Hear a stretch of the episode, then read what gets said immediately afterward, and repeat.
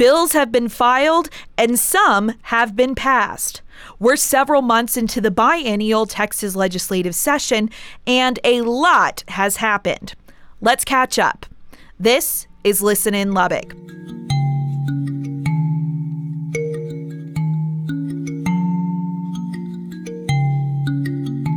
For Texas Tech Public Media, this is Listen in Lubbock, and I'm Sarah Self Walbrick. The legislative session is always jam packed with government updates that can have a big impact on Texans. Journalists carefully track it all because we get that you don't have the time to. One reporter who spends hours at the Capitol each week is Sergio Martinez Beltran of the Texas Newsroom. He joins us today from the Capitol to share a few updates. Sergio, to start off, this is your first legislative session in Texas. How's it going for you? It's going great. I mean, greetings from a quietish hallway here at the Texas Capitol. It's going well. It's starting to get pretty busy, and we're starting to see actually some of the most important bills starting to make their way through either the Texas Senate or the Texas House. And we're also starting to see some drama among Republican leadership in the legislature. So it's starting to get very interesting. I recognize that some people may not know much about how the Texas legislature works. So, as someone who's also kind of new to it, can you give us a quick Texas Lege 101 lesson? Sure. So, the Texas legislature is only 140 days every two years, right? So, we are about 40 ish days away from the deadline for them to pass bills. And so over the last few months, lawmakers have been introducing their bills and have been filing whatever piece of legislation they think it's important. And now we're starting to see those bills uh, having their day in committee, which means that a small group of lawmakers, either in the Senate or in the House, sit and discuss the bills and sometimes even amend the bills. And if those bills pass those committees, then they'll they're sent to the to the full House or Senate for their consideration, and then the big chambers pass them, and then they send it to the next chamber.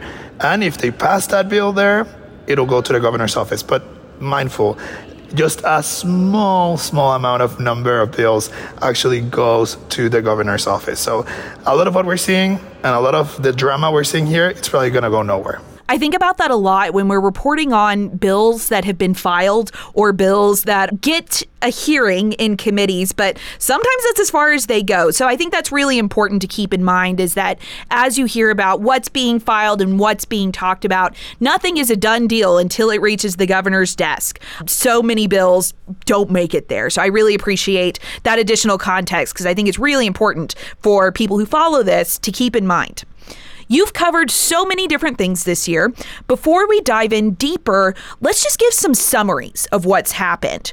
What have you seen in the Texas Senate? Well, the big thing for the Texas Senate has been passing the priority bills of the Lieutenant Governor Dan Patrick, right? He issued some of these bills earlier in the year, and a lot of them are uh, what I call anti bills. So we have anti drag shows bills, anti gender affirming care bills. We also see that the Senate is pushing forward its version of the spending plan for 2024 and 2025. That includes $16.5 billion to provide property tax relief across the state. So that's what we're seeing. And the Senate truly has been kind of quick at pushing some of these bills. I mean, they have been given a day in committee. We've heard robust discussions along these particular bills, you know, particularly the anti-gender affirming care and also anti-DEI, anti-tenure bills. But those are the priorities of the lieutenant governor, so I'm not super surprised to see them moving forward. But it, it just uh, it, it's a different stance than what House Speaker Dade Phelan has been trying to position himself. You know, Lieutenant Governor Dan Patrick has made it clear that he wants to pass some of these, what some people might call cultural wars bills, whereas House Speaker Dade Phelan is not necessarily focusing on that yet. Let's talk a little bit more about the House of Representatives, which is what House Speaker Dade Phelan presides over. What's happening there? So, in the House, I think the biggest piece of legislation that has come out is their budget, right? And this budget from the House of Representatives truly provides $17 billion for property tax relief. Their way they're planning on doing it is a little different than how the Senate has planned to do it. The House is planning on using that money to lower the appraisal caps across the state. And that's truly like one of the biggest pieces of legislation. Also, something that was interesting when the House passed the budget is is that they included language that would prohibit state money to be used for the creation of voucher like programs like school vouchers or even education savings accounts programs, which is something that the governor and the lieutenant governor have been pushing for. So that's so far what we've seen in the House. I think in the next few days and few weeks, we're going to start seeing the House picking up the steam and starting to pass some of the more controversial legislation that we've seen make their way through in the Senate. And what about Governor Greg Abbott? How does he play into things? And what is he focused on this session? That's a great question. You know, Governor Abbott has been truly focused on passing school vouchers or the education savings accounts. That's been his number one priority. He really wants it to make it happen. So he's been touring the state, particularly going into districts that are uh, led by Republicans who oppose school vouchers in the past. So he's been going to those school districts, uh, trying to put some pressure on these Republican lawmakers who have opposed it. And also uh, a few weeks ago, we saw him here on the on the House of Representatives. He was on the floor, just making his way around and talking to lawmakers and mingling and trying to make sure that they knew where he stand on some of these issues. A lot of interesting dynamics. We'll continue our conversation about the Texas legislature legislature after a short break. Stay tuned.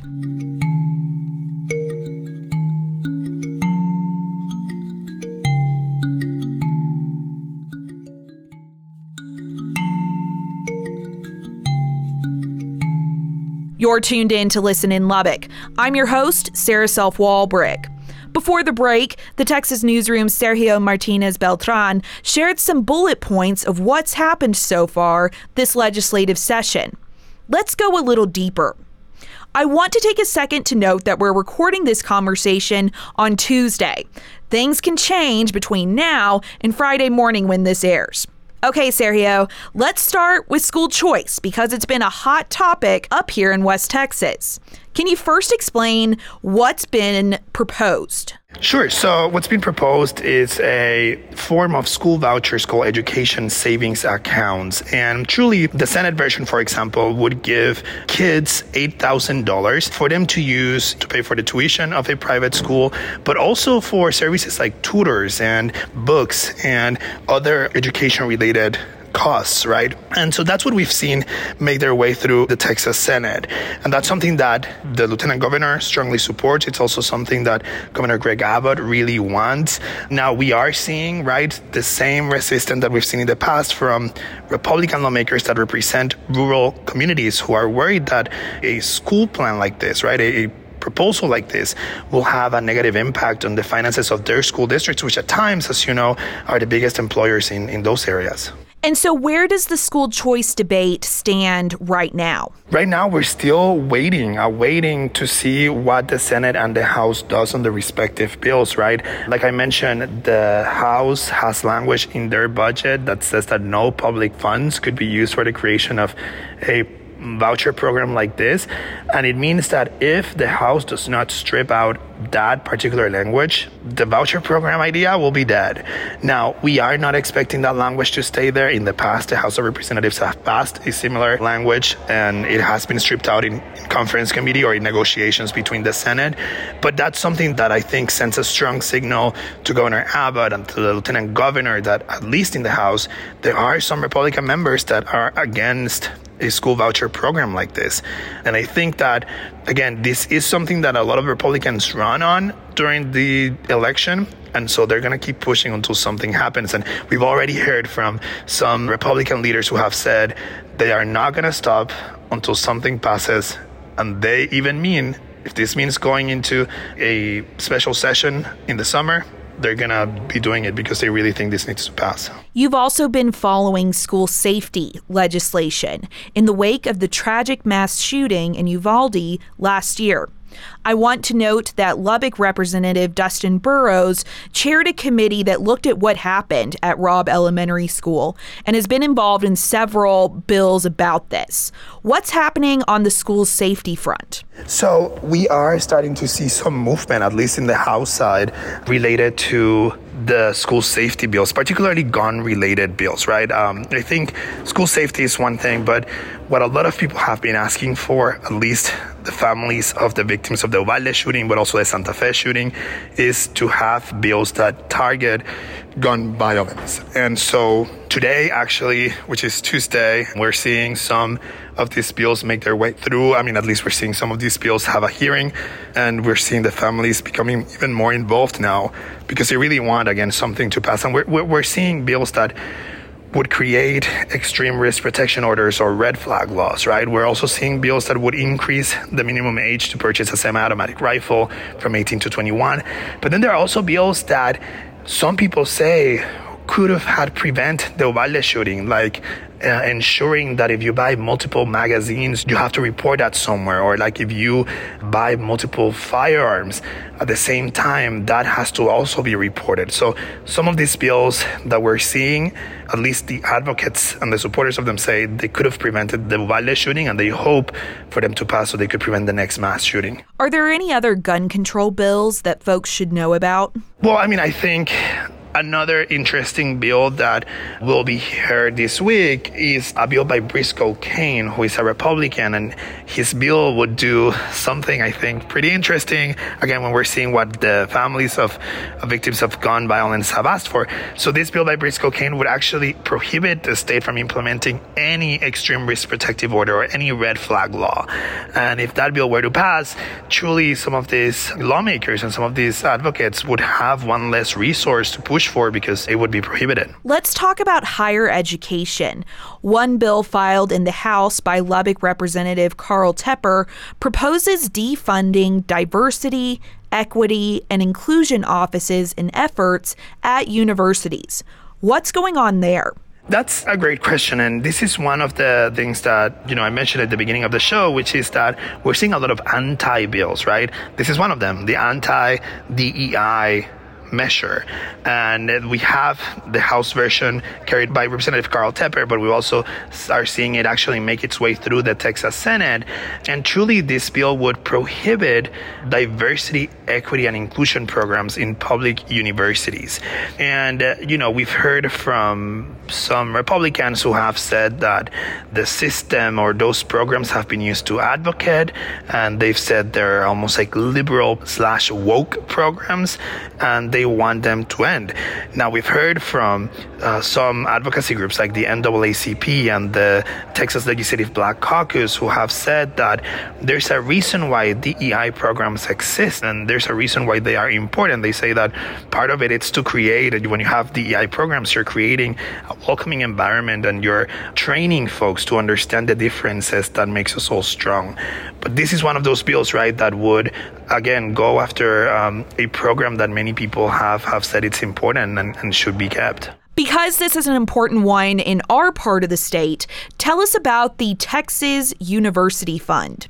Yeah, so that's a new funding source that would go to some of the Texas public universities. In fact, the first universities are Texas Tech, like you mentioned, Texas State University, and the University of Houston, and the University of North Texas. And these are billions of dollars that are being proposed by the Senate and by the House. And they would pretty much fund new research and innovation, which is something interesting, right? Because as you know, our universities in Texas are known for, for our research and for groundbreaking discoveries. And these funds would definitely be beneficial. But also, we've heard from some folks who have said that money is not all, it's the freedom of teaching, right? And, and this goes with one of the bills that we're seeing making again their way through the Texas Senate, which is an anti tenure bill. Bill that has been proposed would prohibit new offers of tenure, which are long time appointments in public universities, and, and this, this bill would end that. Now, professors who currently have tenure will be able to keep them. But one thing that it's important is that, of course, we've heard Republicans who have said that tenure needs to end because it's been used by the liberal professors, but also they've pointed out at like lazy professors who keep their positions at the public universities because they have this appointment. Now, we've heard from professors who have said that tenure has allowed them to actually do research because they have been able to take risks without fearing of losing their jobs. I've heard from a professor that comes to mind, uh, Andrea Gore, who teaches pharmacology at the University of Texas at Austin. She has said that, you know, her research has brought millions of dollars to her department, but also has allowed her to fail. Having tenure has allowed her to like take risks, to fail, and then to find groundbreaking discoveries and, and to implement cutting edge research. So this fund certainly would be welcome by a lot of the universities in the state and would be super helpful. But I think um, other professors are concerned that it's not just about money, it's just about the legislature letting them teach without fear of losing their jobs. That's a really interesting point. Just to tell you a little bit more about the Texas University Fund, this has been proposed as a way to make some college funding a bit more equitable in the state. These conversations really heated up after the University of Texas announced that it would be leaving the Big 12 conference. There were concerns about how that would affect funding at the universities that are left if they weren't able to generate some of that high dollar big rival kind of revenue. And this has been proposed as a way to kind of make things more equal compared to the permanent university fund. That gives over 30 billion dollars to the University of Texas and Texas A&M Systems of money that comes from natural resources in West Texas. This has been a controversial thing for a while, and this is kind of one of the first efforts we've seen go very far to at least get some balance in that kind of funding.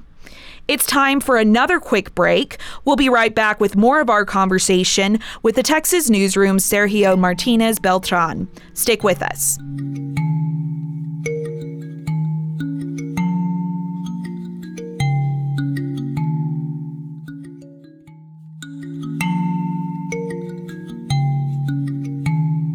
This is Listen in Lubbock, and I'm your host, Sarah Self Walbrick. The Texas legislative session wraps up at the end of May. Many bills have already passed, but there's still a lot of work to be done before sine die. Sergio Martinez Beltran is the Texas newsroom reporter covering state politics. Let's continue our conversation about what's happened so far and what could happen over the next month.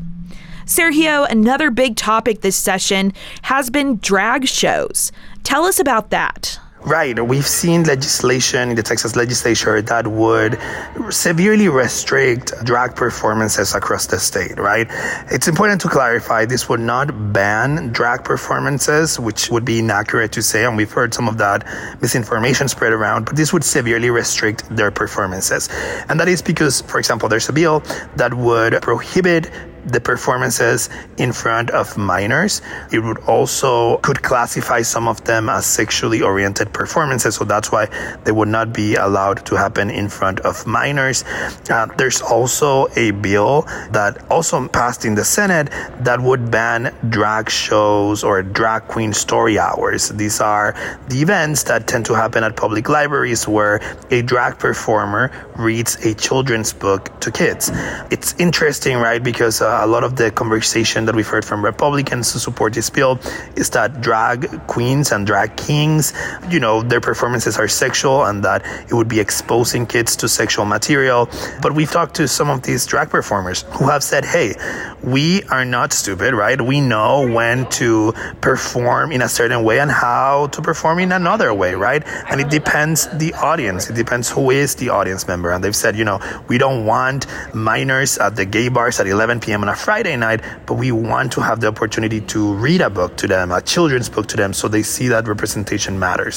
So that's something that we've we've seen, and, and those two bills that I've talked about have already passed the Senate and are awaiting the consideration of the Texas House. There is a third bill that I think it's important to note. I'm not sure how much appetite there is in terms of the legislature to pass this bill, but I think it's an important one, and it's a bill that would allow anyone who you know was part of a drag show or was part of an audience audience member in of a drag show to sue the drag performer.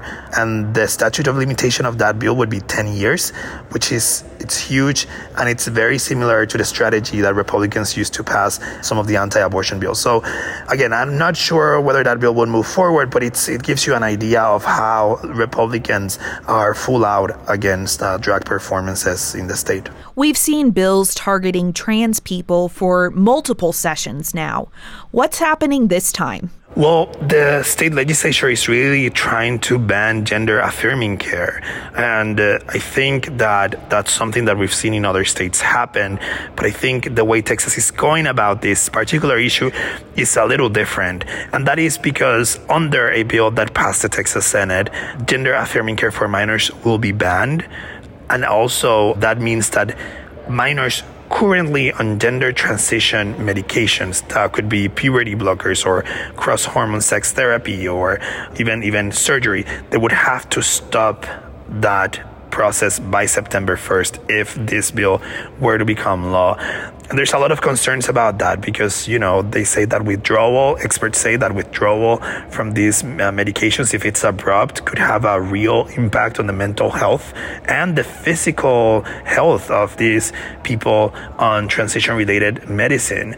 And that's something important. And, and something that I think it's interesting, Sarah, is that initially the Senate, when they considered this bill, the sponsor of the bill in the Senate, Senator Donna Campbell, who is an emergency room physician, added an amendment that would grandfather in the minors currently on gender affirming care, which meant that they would be exempted and they would be able to continue their process.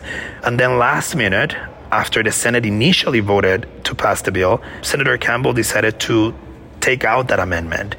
And uh, that means that now, under the current language of the Senate bill, minors that are under gender affirming care would have to stop that process. Now, in the House, it might be another situation. We know that the sponsor of the House version of the bill also was supportive of the amendment and he doesn't understand what happened that that changed last minute so there could be some negotiations between the chambers but that's something that i think it's important to know that it's different than what we've seen in other states that have grandfathered in some of these some of these minors this is a hard shift in topics, but it's an important one that affects a lot of Texans.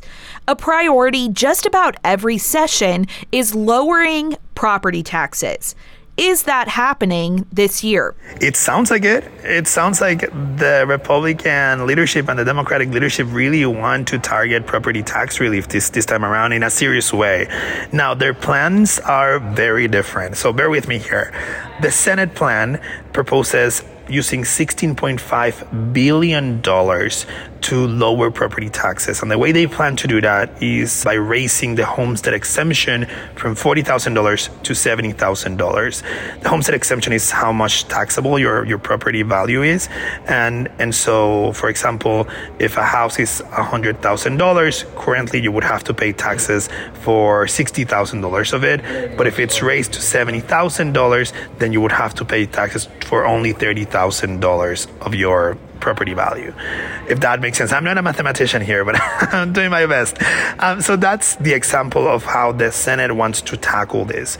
Now, the House have said they really want to provide property tax relief to more people. So the way they're planning on doing it is by lowering the appraisal caps. That means that currently your house property, uh, you know, your appraisal cannot go up more than 10% every year. So they want to like lower that maximum to 5%. And they say that that would provide property tax relief to more people, not only property owners, but to other folks, because this particular bill in the House would apply to homeowners, but also to commercial property. So they say, hey, we're giving some sort of tax relief to more people. Now, the interesting thing, Sarah, is that the House is very proud of their plan, and of course, the Senate is very proud of their plan. And we have heard Senator Dan Patrick say that he doesn't negotiate in quote bad math. That's how he's calling it. And he says that if the House sends his version of property tax relief to his chamber, it won't go nowhere. I've paid property taxes and still find them a bit confusing. So I think that was a really good explanation of how it's being talked about this time around.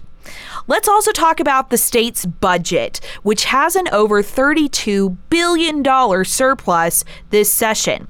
How are budget negotiations going? So each chamber already passed their version of the budget. The House passed theirs a few weeks ago, the Senate passed their version of the budget this week, and now it's going back to the House to decide whether they conform with it, if, you know, whether they adopt the Senate's version or whether they send it back to the Senate. And then that means there'll have to be some uh, negotiations, what we call conference committees, which is that the House sends a delegation, the Senate sends a delegation, and they sit together and they hash out differences. And so that's what we are expecting to happen. I mean, a lot of the things in the budget truly are similar in both chambers.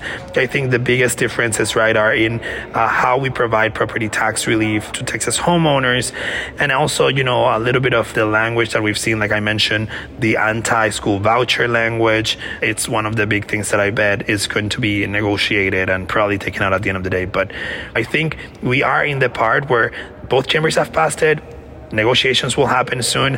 And hey, a reminder this is the only thing they're constitutionally required to pass, right? The budget. And so we are paying attention to it because it's an important document and it's an important legislation that has an impact on everyone, right? It, it tells what are the priorities of Texas lawmakers. We have a little over a month left in the regular session. As you mentioned earlier, the governor can still call special sessions after that.